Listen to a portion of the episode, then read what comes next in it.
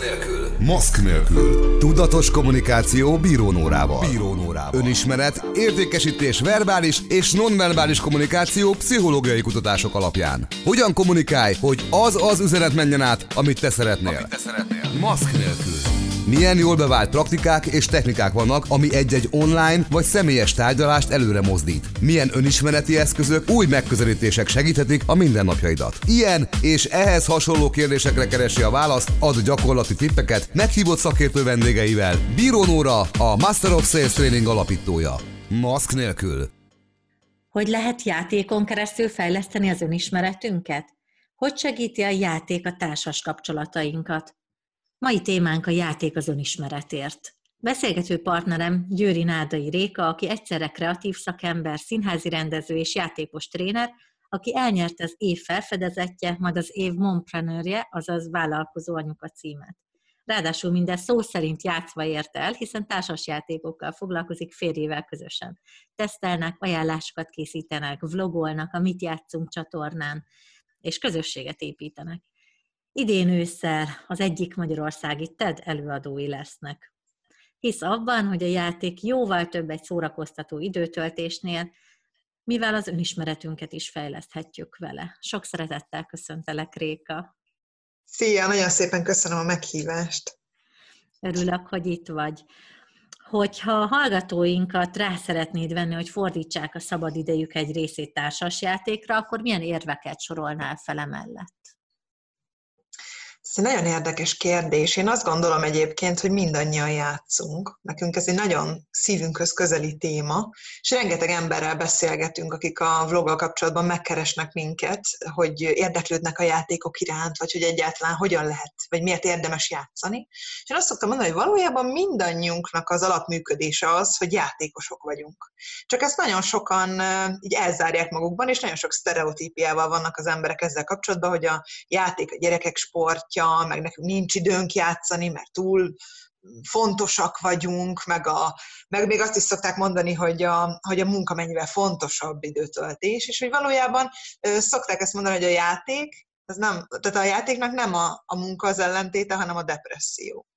És hogy valójában a játék az egy olyan tevékenység, ami feltölt bennünket, nem csak szellemileg, hanem mentálisan, lelkileg, és kapcsolódást hoz létre a játékos társak között. Tehát annyival több, mint mondjuk az online játék, hogy egy offline, egy társas játéknál a tekintetemet a tábláról a másik emberre emelem, és ráfigyelek, és fókuszálok, és tanulok, fejlesztem saját magamat, megtanulok egy csomó mindent magamról, és a társaimról, akikkel együtt játszom.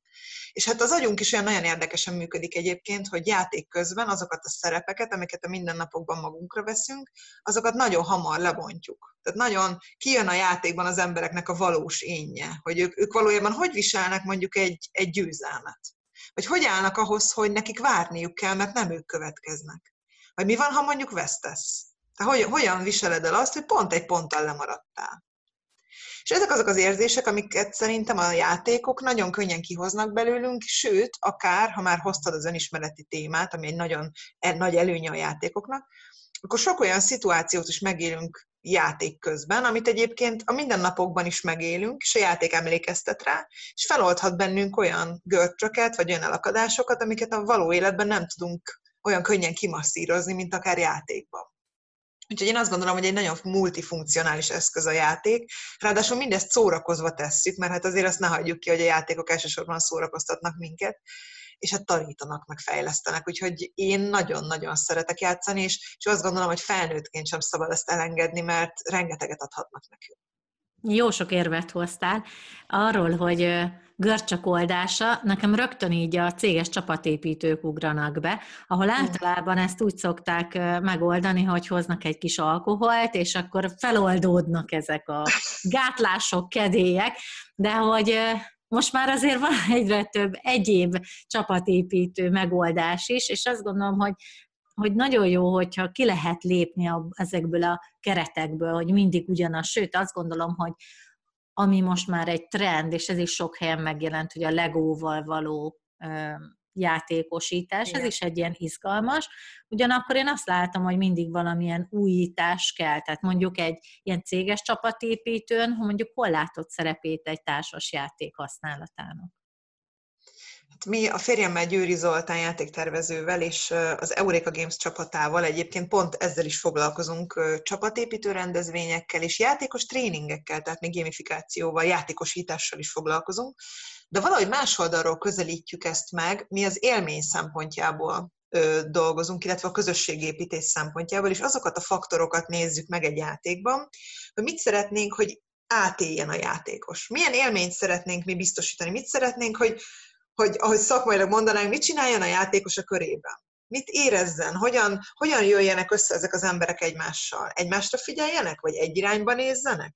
Kooperáljanak egymással, tehát együttműködjenek, vagy versenyeztetni szeretnénk őket? Tehát, hogy mit, mit szeretnénk, és ehhez keresünk játékos eszközöket. Megfejlesztünk egyedi fejlesztésű játékos eszközöket. És ebbe simán belefér a játék is, a társas játék konkrétan, tehát a táblás játék, vagy akár moduláris játék is. Mert hogy amíg az emberekben van egyfajta pici eltartás, hogy fú, hát én most nem fogok ott dobókockával szórakozni, meg nem tudom, azt sokan nem tudják, hogy a modern társasjátékok azok már nem az ilyen monopoli meg hotel színvonalán mozgó játékok, hanem sokkal innovatívabb, tényleg élményt adó darabok, amiknek most már kb.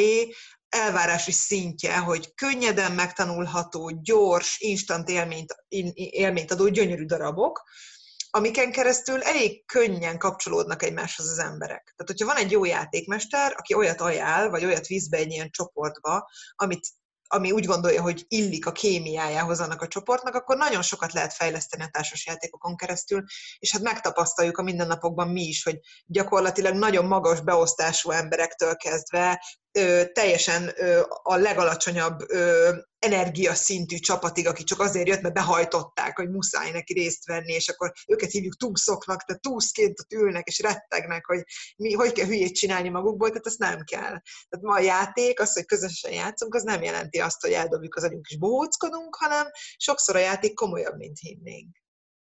Ha jól értem, akkor akár mondjuk azt is, az is lehet, hogy mondjuk van egy cégvezető, aki azt mondja, hogy ő a csapatában mondjuk az együttműködést szeretné fejleszteni, vagy azt mondja, hogy mondjuk a belső kommunikációt, és akkor kifejezetten erre javasoltok mondjuk eh, akár egy-egy játékot?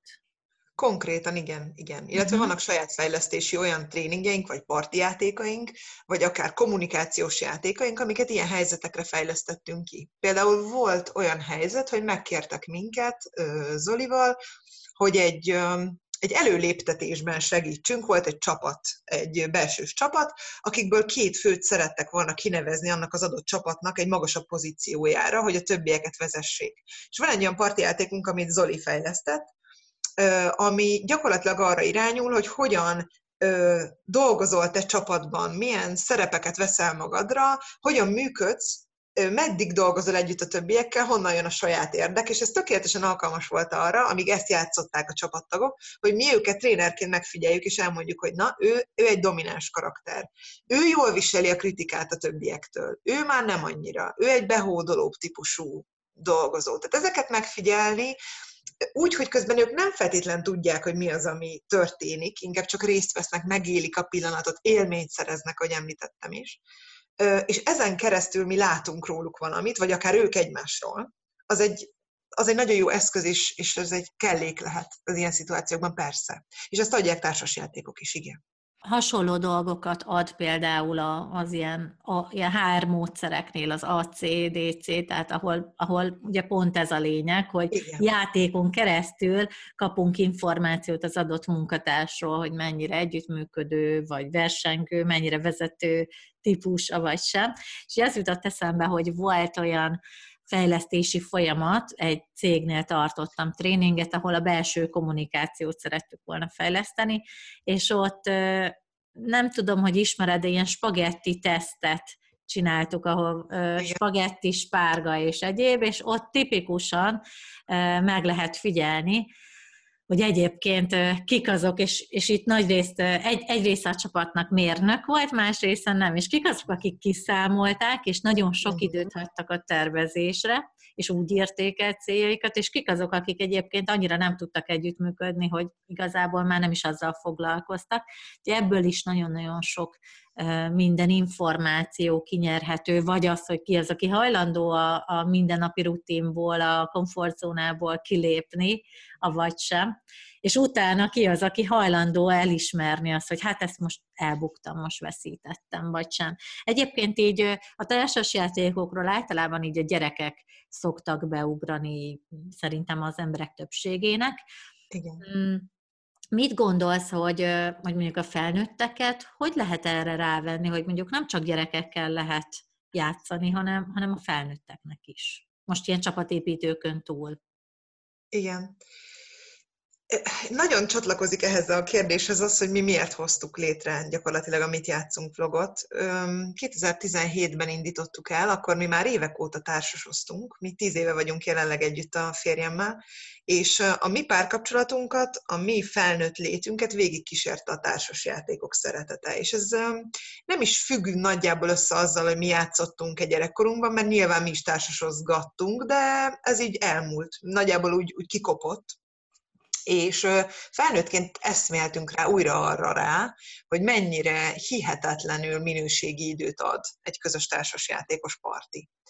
És egyrészt az önismereti utunkban is nagyon sokat segített, másrészt elkezdtünk ugye minél több játékkal játszani, hogy megismerkedtünk, és ez a kapcsolatunkat is nagyban építette. Tehát sokkal nyíltabban kommunikáltunk utána, elkezdtünk sokkal empatikusabbak lenni. A játékok nagyon sok mindenre megtanítanak minket. És azt tapasztalom egyébként, hogy ma Magyarországon a felnőtteknek nagyon nagy igénye van hasonló értelmes szórakozásra, csak nem nagyon látnak maguk előtt lehetőségeket. És amikor azzal találkozunk, hogy a vlogunkat megtalálják, és látják, hogy mi készítünk ugye ajánló videókat, vagy akár ilyen listákat, hogy mikkel érdemes kezdeni, vagy merre érdemes elindulni kezdőként, vagy érdeklődőként, akkor azt látom, hogy amikor már látják az utat, akkor a legtöbben, ó, hát ez fantasztikus, fantasztikus akkor én is, én is akarom, és ezt kipróbálom. És az, hogy ilyen hatalmas mennyiségben nő a társasjátékok iránt érdeklődő felnőttek száma. Hát most manapság Magyarországon az egyik legmenőbb felnőtt hobbinak számít. Akár barátokkal, akár párkapcsolatban. Rengeteg két fős játék van, ami szuper randi alkalom például. Összességében, hogyha valaki felfedezi ezt a lehetőséget, hogy nem csak nem tudom, moziba lehet menni, meg nem csak nem tudom, színházba, vagy nem csak sétálni, hanem vannak társasjátékos alkalmak, meg milyen jó együtt játszani, akkor ez az élmény, ez beépül, és aztán keresi a lehetőségeket rá. És most már tényleg egyre több van. Tehát a társasjátékos piac is hatalmasat nőtt az elmúlt években. Nagyon minőségi felnőtt játékokkal van tele a piac, Évente több mint 1500 játék jelenik meg egyébként, és itt nem csak, sőt, nem, főleg nem gyerekjátékokról beszélünk, nyilván az is egy nagyon fontos és érdekes piac, mert a családi minőségi idő is nagyon jó, viszont nem szabad ezt elhanyagolni felnőttként is, kicsit túl kell lépni, azt hiszem, és ez a legnehezebb lépés ezen a sztereotípián vagy berögződésen, hogy hát felnőttként játszani az luxus, azt úgy, azt úgy furcsa csinálni. Ehhez egyébként csak kapcsolódni tudok így az én életemben a társasjáték idén tért vissza, mert ugye egyre többet vagyunk gép előtt, ugye én is nagyon sok előadást, tréninget tartottam az offline térben, de hát ugye ebben a visszahúzódós időszakban, otthonmaradós időszakban ugye nagyon sok időt töltöttünk gép előtt a párommal, és kerestünk valami olyan alternatívát, ha már egyébként moziban nem mehettünk, színházban nem mehettünk, kirándulni, illetve futni azért mehettünk, mentünk is, de hát, hogy valamilyen egyéb elfoglaltság, szórakozás, és így jött a, a társas játék, és, és akkor ezen gondolkodtunk, hogy na jó, de hát, vagyis, hogy leginkább én, hogy milyen páros társas játékok vannak, és egyébként én így találkoztam a, a vlogotokkal, ami nagyon-nagyon sokat segített, és nagyon sok ilyen ajánlás jött onnan, és abszolút csak alá tudom támasztani azt, hogy ez mennyire jó, hogy kirángat minket így a képernyő elől, és, és tényleg építi a kapcsolatot. Én nem is tudtam korábban, hogy mondjuk vannak ezek az úgynevezett kooperatív társasjátékok, amik kifejezetten arról szól, hogy az együttműködést segíti, és a közös gondolkodást, ami egy egy irányba mutatás, ami azt, azt gondolom, hogy megint csak egy fontos dolog. Most így ami még, ami még egy kicsit, hogyha a gyerekekhez visszakapcsolódunk, így fölmerül, bár ez felnőtteknél is előfordul, és te is említetted, hogy milyen nehéz veszíteni. Hogy szerinted mennyire fér bele, hogyha mondjuk egy szülő tanítja a gyerekét, vagy, vagy játszik vele, hogy hagyja-e nyerni? Szerinted jó-e, hogyha hagyjuk a másikat nyerni, akár gyerek az illető, akár felnőtt? Te mit gondolsz erről? Ez egy nagyon gyakran felmerülő téma, és nagyon kedves a szívemnek. Én drámapedagógusként nagyon sokat foglalkozom gyerekekkel, illetve ugye társasjátékos körökben is elég gyakori, hogy gyerekekkel játszunk, és nekünk erről az Olival mindig az a véleményünk, hogy soha nem hagyunk nyerni senkit. Se felnőttet, sem gyereket, és ennek azt hiszem, hogy az az, az alapja a mi gondolkodásunkban, hogy az a tisztelet megadása a másik felé, hogy partnerként kezelem őt. Jeszl Józsefnek és Lencse Mátének van egy nagyon jó könyve társasjátékokról, és van még egy nagyon jó könyve a Jól játszani, ami egyébként egy társasjátékos könyv, és ebben beszélnek a, az előnyadás lényegéről, ami gyakorlatilag nem az, hogy nyerni hagyjuk a másikat, mondjuk egy gyerkőcöt, hanem hogy valamilyen szintben ő előnnyel indulhat, hiszen valamivel azt, az, azt a akár korbeli különbséget, akár a tapasztalatbeli különbséget, ami a két játékos között van, ha mondjuk egy édesanyja vagy édesapa a gyermekével játszik, az valahogy át kell hidalni, de nem azzal, hogy én rosszabbul játszom, tehát nem magamat hozom le, hanem őt hozom egy kicsit följebb. Vagy mondjuk ő öt ponttal előrébről indul. És akkor én azt behozom, ha tudom, ha ügyes vagyok. Nyilván nekem picit könnyebb, tehát valahogy a kettőt közelíteni egymáshoz, mint ahogy a játékok ezt ügyesen is csinálják. Az érdekek, a figyelem, a koncentráció, az egymás iránti tisztelet közelítése az egy nagyon fontos dolog, és hogyha valakit nyerni hagyok, az olyan, mintha lenézném. Ha nem nézném ki belőle, hogy ő ezt meg tudja csinálni. És egy gyerkőcnek annál nagyobb ajándék nincsen, mint hogyha azt mondom, hogy én tudom, hogy te ezt meg tudod csinálni. Nézd meg, mondjuk most nem nyertél, de magadhoz képest mennyit fejlődtél. A múltkor 5 pontot értél el, most meg 15-öt. Vagy nézd csak, mit építettél. Építettél magadnak egy saját kertet a játékban, ami milyen szép lett. És ezek a részeredmények, ezek a kis sikerélmények, nagyon hiszünk a dicséretben egyébként, meg a megerősítésben, ezek azok, amitől később lesz kedve játszani, és nem fogja azt érezni felnőtt korában, hogy hát neki annyi negatív élménye volt gyerekkorában a társasjátékkal, hogy ő biztos nem ül le. Mert nagyon sok, sajnos nagyon sok ilyen van felnőttként. Úgyhogy én nem a, nem a nyerni hagyásban hiszek, hanem abban, hogy meg lehet találni azokat az alternatív utakat, vagy akkor egy, egy olyan szabályjal játszuk, amiben neki is esélye van. Tehát egy kis kreativitással azt gondolom, hogy a, a felnőtt is ugyanúgy játszott a gyerekkel, hogy ő is élvezze, és ne legyen benne egy ilyen elbillenő erőviszony. Mert hogy a modern játékokban már egyébként a felnőttek számára is szórakoztató dolgok vannak, a mostani gyerekjátékok azok már nem olyanok, mint régen voltak, hogy a gyerek el volt vele, a felnőtt meg kényszerből ült le, hanem konkrétan öröm játszani a gyerekekkel ezekkel a játékokkal. Úgyhogy szerintem, hogyha valaki nyitott és kíváncsi, akkor rengeteg utat találhat. A játékokhoz is, meg egymáshoz is. Meg ez arra is jó, amit mondtál, hogy, hogy utána viszont, amikor én nyerek, és tisztességesen nyerek, akkor önerőből tudok Bizony. nyerni. Tehát, és utána ez nyilván az életre is egy jó, jó eszközt ad, hogy, vagy egy jó irányt ad, hogy igen, nekem a saját erőmből kell elérni a, a sikereket és eredményeket, és nem azért, mert különböző, tudom, hagy, hagy, hagytak nyerni, vagy a fenekem alá toltak valamit, azt megint másként értékeli az ember. Igen, ami ingyen van, azt nem értékeljük, ez is valahogy szerintem a gondolathoz kötődik abszolút.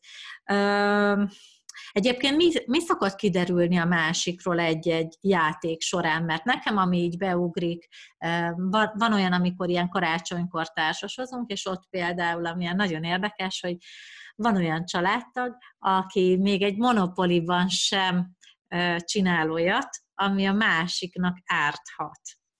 És mhm. pedig, mert annyira olyan a szemlélete, hogy, hogy ő, ő csak oké, okay, magának csinál pozitív dolgokat, de más kárára nem csinál, még akkor sem, hogyha ő veszít ezáltal. Tehát szerintem egyébként ez is sokat mutat a személyiségből, vagy hogy valaki mondjuk csale a játékban. mik, mik azok a legérdekesebb dolgok, amik mondjuk így az eddigi sok-sok év alatt, amíg játszottál, mondjuk ilyen történetként kiderült? Csű. Um, az nagyon érdekes egyébként, hogy, hogy az emberek hogy kezelik a kudarcot, vagy azt, hogy hogyan, hogyan élik meg azt, hogy valaki kipécézi őket egy játékban például, tehát mindenki tőlük veszi el a pontot, vagy eléjük lép be. Nyilván nem biztos, hogy ez így van, lehet, hogy csak ő érzi így. Én azt gondolom, így önismerettel foglalkozó szakemberként is, hogy amik a társasjáték az így megnyom bennünk gombokat. Ezt az Oli szokta mondani, én nagyon szeretem ezt alkalmazni, mert tényleg érzelmi gombokat nyomogatnak bennünk a társasjátékok, amiket így nem tudatosítunk, de hogyha észreveszünk, hogy valami minket zavar egy játékban, ugyanúgy, mint egy másik emberrel kapcsolatban, ha zavar benne valami, érdemes megnézni, mi az, amit bennem generált, tehát nem feltétlenül az ő hibája, hanem bennem mit okoz ez. A játékban is, hogyha adódik egy szituáció, ami engem rossz érzéssel tölt el, azt érzem, hogy fel akarok állni az asztaltól, nem akarom tovább játszani, vagy megsértődöm, nem, nem egyszer találkozom felnőtt emberekkel, hogy megbántódnak a másik egy lépésén, vagy, vagy ilyesmi történik, és, és sokan erre úgy reagálnak, hogy na hát akkor vele nem kell játszani. Én ezt egy kicsit árnyaltabban látom, én azt gondolom, hogy benne történt ott valami, emlékezteti őt ez a helyzet valamire, ami egy feloldatlan önismereti vagy lelki probléma, amit nagyon jól lehet gyakorolni, hogyha ebbe a helyzetbe belengedi magát, és azt mondja, mondjuk transzparensé teszi az érzéseit, és azt mondja, hogy engem ez a szituáció például arra emlékeztet, hogy mondjuk nem haladok az életben. Mert vannak olyan játékok, amik nagyon bürokratikusak például, ugye nagyon sok administratív rész van benne, számolni kell benne, összeadni, kivonni, elrakni, előre tervezni, körökkel. És hogy ez nekem megy, vagy nem megy, hogy állok én ehhez? Vagy, vagy akár a játékos társaimmal, amit te is említettél, hogy van, aki nagyon ö, olyan karakter, vannak arhetipusok egyébként, társasjátékos arhetipusok, erről is csináltunk azt hiszem már videót. Jó, ez olyan izgalmasan hangzik. Igen, ami, ami gyakorlatilag arról szól, hogy ő mondjuk van olyan arhetipus, aki kommunikatív, és őt nem a játék érdekli, hanem a többiekkel való beszélgetés, az élmény, a közösségi élmény. Őt azt se zavarja, ha félbehagyjuk a felénél. Nem érdekli, hány pontot nyert, azt se érdekli, nyere egyáltalán. Őt az érdekli, hogy mindenki jól érezze magát. Ő a szociális. Én nagyban egyébként szociális vagyok, ezért tudok róla beszélni. De nyilván vannak olyan játékosok, akik például szeretnek kekeckedni a többiekkel, vagy, vagy versenyezni, és neki nyernie kell, vagy vannak építész típusok, akik szeretik, ha előttük megépül valami és annak az eredményét láthatják. Ezek nyilván az életben is megjelenő személyiségjegyek, amik a játékban nagyon kijönnek, és hát ezáltal nagyon sokat lehet tanulni a többiekről, meg magunkról is, persze.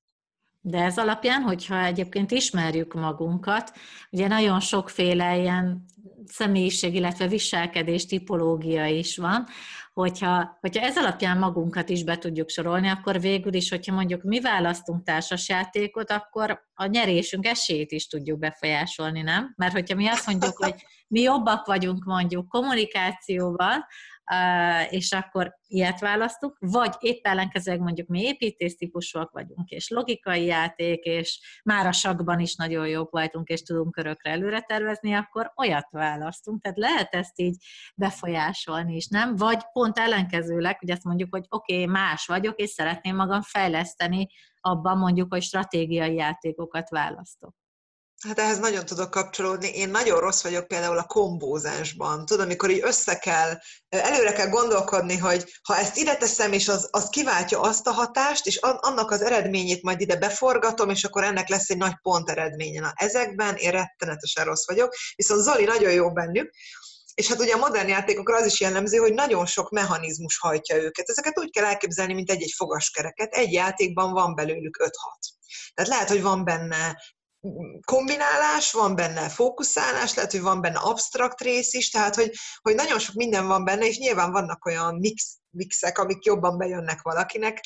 Um, egyszerűen nincs olyan játék, ami mindenkinek bejön, de mindenkinek tudunk játékot mondani, mert hogy tényleg um, nagyon érdekes figyelni, hogy az új játékok mire fókuszálnak például. A kommunikációs játék, amit ugye többször említettél, az egy olyan téma, ami nagyon sokáig hiány volt a piacon, és most kezd előjönni, hogy egyre több jön, mert az embereknek igénye lett arra, hogy, hogy megtanulják az egymással való beszélgetésnek a fortéjait, vagy, vagy, vagy akár az önismeret, hogy mekkora szerepet kapott. És um, ez is érdekes ezt figyelni a társasjátékokban, hogy ez hogyan fejlődik, vagy éppen mi az, ami a piacon a legtöbb figyelmet kelti, melyik játék az. Egyébként mit gondolsz arról, hogy egyre több olyan játék jelen, jelenik meg, ami a mai technológiát is használja. Gondolok arra, hogy mhm. mondjuk okos alkalmazással van összekötve, akár tablettal, tablettel, vagy, vagy akár a napenergiát használja föl, ami segíthet mhm. kapcsolódni így jobban a környezetvédelem zöld témákhoz. Ezeket hogy látod, hogy mennyire mennyire működik, mennyire csak egy trend, vagy tényleg ez, ez, egy, ez egy megfelelő irány, aminek helye van a piacon?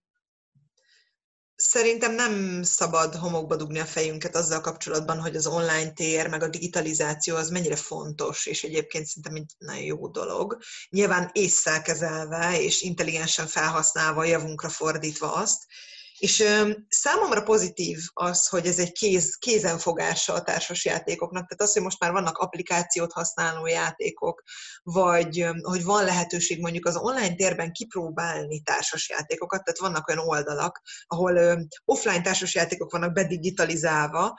Ezek nagyon jó alkalmak arra, hogy kipróbáljunk valami különlegeset, valami újat. És nem hiszem azt, hogy ez ki fogja váltani a, az offline játékokat, a társas játékokat, mert annyira szépen egymás mellett fejlődik a kettő. Tehát volt az elmúlt években egy ilyen nagyon erős digitális vonal, hogy az online játékok nagyon felmentek, és ezzel párhuzamosan egyébként a társasok is, és nem lett az, hogy az egyik elnyomta a másikat, hanem szépen a kettő egymás mellett tudott haladni, és amennyire megnőtt az emberekben az igény az online létre, annyira megnőtt bennük az egymáshoz való közeledésre is az igény.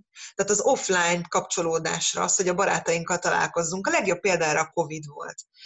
Mi indítottunk a Covid alatt egy pánik helyett játszom kampányt, aminek az volt a lényege, hogy megkértük a követőket, akik ö, hallgatják a videóinkat, hogy töltsenek fel fotót bármilyen közösségi oldalra, ahol játszanak. Mert hogy ebben az időszakban ugye nagyon nem találkoztunk a barátainkkal, a családunkkal, de a kapcsolódásra való igény meg megnőtt. Rettenetesen hiányoztak azok az emberek, akikkel nem volt alkalmunk találkozni a vírus miatt, és ez egy kis, pici játékos kapcsolódás volt, és motiválás a többieknek is arra, hogy, hogy játszatok egy asztalnál akkor otthon, és legközelebb, amikor találkozunk, majd együtt is. Meg hogy akár ha kipróbálsz online egy játékot, és azt mondod, hogy ez tetszik, élőben is ki fogod próbálni, mert teljesen más élményt ad egy offline játék. Az az energia, hogy mindenki ott van az asztalnál, ott ül, és úgy nézünk egymás szemébe. Nem egy kamerán keresztül keresem a másik tekintetét, hanem ott, ott ránézek, és érzem, hogy az az apró gesztus az mit jelentett annál a lépésnél és ez felbecsülhetetlen, és nem hiszem, hogy ez, ezt elnyomná majd később a digitalizáció. Egyszerűen jó eszközöket ad az új élményekre. Tehát nagyon jók az appokat használó játékok, rengeteg jó van közöttük, úgyhogy érdemes nyitott szemmel járni, mert biztos, hogy ebbe az irányba is fog majd menni a piac. Nagyon érdekes lehetőségeket nyit, 3D-s, meg, meg 4D-s, meg nem tudom, olyan lehetőségek vannak már, hogy öröm figyelni a technika fejlődését. Én az unokaöcsémnél látom, hogy imádja az ilyen, ilyeneket, tehát amilyen appal egybekötött társasjáték, és ezzel jól el is lehet kicsit rángatni a, a valós élet felé, szóval, szóval abszolút szerintem erre is nagyon-nagyon jó. Ha már említetted, hogy lehet, lehet élőben figyelni az apró gesztusokat, ugye nekem a testbeszéd az egy nagy szívügyem és szívszerelmem, mint, mint téma, és abszolút szerintem erre is nagyon jó a társasjáték, hogy, az apró jeleket annyira jó olvasni, a nonverbális jeleket, és főleg, hogyha mondjuk mondjuk olyan játékról van szó, ahol, ahol kell az interakció, hogy mondjuk igazat mond-e vagy sem, Hát ezt nagyon-nagyon jó tesztelni, úgyhogy amit mondjuk például tudatosan megtanulunk a testbeszéddel kapcsolatban, azt jól lehet letesztelni egy-egy ilyen alkalmon is, hogyha, mert hogy ugye sokat beszéltünk arról, hogy hogy lehet az önismeretet fejleszteni, mert ez egyrészt a, a tudatos kommunikációt tudja fejleszteni, de Szerinted elegendő-e, hogyha mondjuk nekem az a célom, azon kívül, hogy szórakozzak és játszak, és egy jó kis szabadidős tevékenységet találjak a társasjátékban, hogy, hogy az önismeretünket fejlesztjük, akkor elége csak a, a játékban ezt megélni, vagy mondjuk utána valahogy, mint egy magammal való mini tréning, mondjuk érdemes levonni a következtetéseket, akár valamit leírni, vagy erre nincsen szükség. Szerintem ez egy nagyon jó módszer lehet. A mi baráti körünkben többen is vannak, akik konkrétan önismereti eszközként is használják a társasjátékozást, és van, aki például füzetbe vezeti az élményeit, vagy ha olyan megélése van, vagy olyan sztorit hall, vagy tapasztal, amivel úgy érzi, hogy még így van dolga. Nyilván más önismereti módszereket is jó emellett követni, mi is így teszünk a férjemmel, a játékoké az egyfajta önismereti módszer, nagyon sok mindenre rávilágíthat, amivel utána érdemes dolgozni, és jó nyomon követni is, hogy ez változott-e bennünk. Például Zoli az elején, amikor elkezdtünk játszani, sokkal nehezebben viselte a vereséget. Mostanra sokkal másabb oldalait is látja egy ilyen helyzet megélésének, és sokkal könnyebben megy át rajta. Nyilván ez, ez, ez nekem, aki kívülről látom őt, ez sokkal egyértelműbb, vagy én, én jobban látom, de ő is érzi. És aki régebb óta társasozik, azok között azért ez így megfigyelhető is, hát kapjuk a visszajelzéseket, hogy azért észreveszik magukon, hogy mennyit változtak, amióta társas játékoznak. Um, én azt gondolom, hogy mindenképpen érdemes bevezetni más ismereti eszközök mellé a játékot, akár társas, akár másfajta játékot is, mert a játékosság, hogy csak hogy visszacsatoljak az elejére, az ott van a mindennapjainkban, bármilyen tevékenységünkben. Akár abban, hogy mondjuk magunkban számolunk, hogy melyik kőre lépünk, vagy hogy nem tudom, bármilyen nyereményjáték, amiben részt veszünk, vagy, vagy egy apró challenge, egy kihívás, amit adunk magunknak, hogy na én ezt most a hó végéig megcsinálom vagy akár egy listán, hogy játékosan pipálunk, bármit. Tehát, hogy annyira sok alkalom lehet arra, hogy egy pici játékosságot csempészünk a napjainkba, és ezek ott vannak. Ezeket tudatosítani, ezek, ezek nagyon segítőek lehetnek. Kicsit a feszültség oldásában is, meg önmagunk megismerésében is. Ha valaki felnőttként most csapna bele így a társasjátékozásba, akkor miket javasolnál? Tudom, hogy nagyon-nagyon sokféle játék van, meg személyiségfüggő is, de hogy így mik azok, amiket mindenképp mondanál, akár páros, akár családi játékra, vagy akár céges játékra, hogyha mondjuk ezt a három kategóriát nézzük? Konkrét társas játékokat? Igen, igen, hogy így mondjuk, mondjuk aki így most kezdene bele, ami szerinted egy ilyen jó kedvcsináló. Uh-huh. Párosoknak nagyon szeretem ajánlani a Hét Csoda párbaj nevű játékot, ami, amiben a világ hét csodáit építjük meg gyakorlatilag, egy könnyed kártya alapú játék, viszonylag könnyen meg is lehet tanulni, vagy javaslom a Zoli által tervezett Igen című játékot, ami egy beszélgetős játék, randira is nagyon jó, de akár többen is lehet vele játszani, és egymás mélyebb megismerésén alapszik azáltal, hogy kérdésekre válaszolunk, és megpróbáljuk kitalálni, hogy a másik mit válaszolhatott. Aztán én nagyon szeretem az azult, amit elég sokan ismernek a piacon. Ez egy csempepakolgatós, kicsit absztrakt játék, viszont elég meditatív hatású.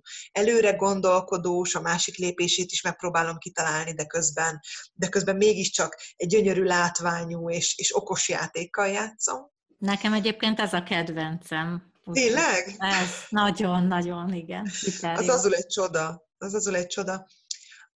Um, emellett szeretem a King Dominót ajánlani kezdőknek. Ez egy dominón alapuló ö, 7x7-es dominót kirakunk magunk előtt gyakorlatilag.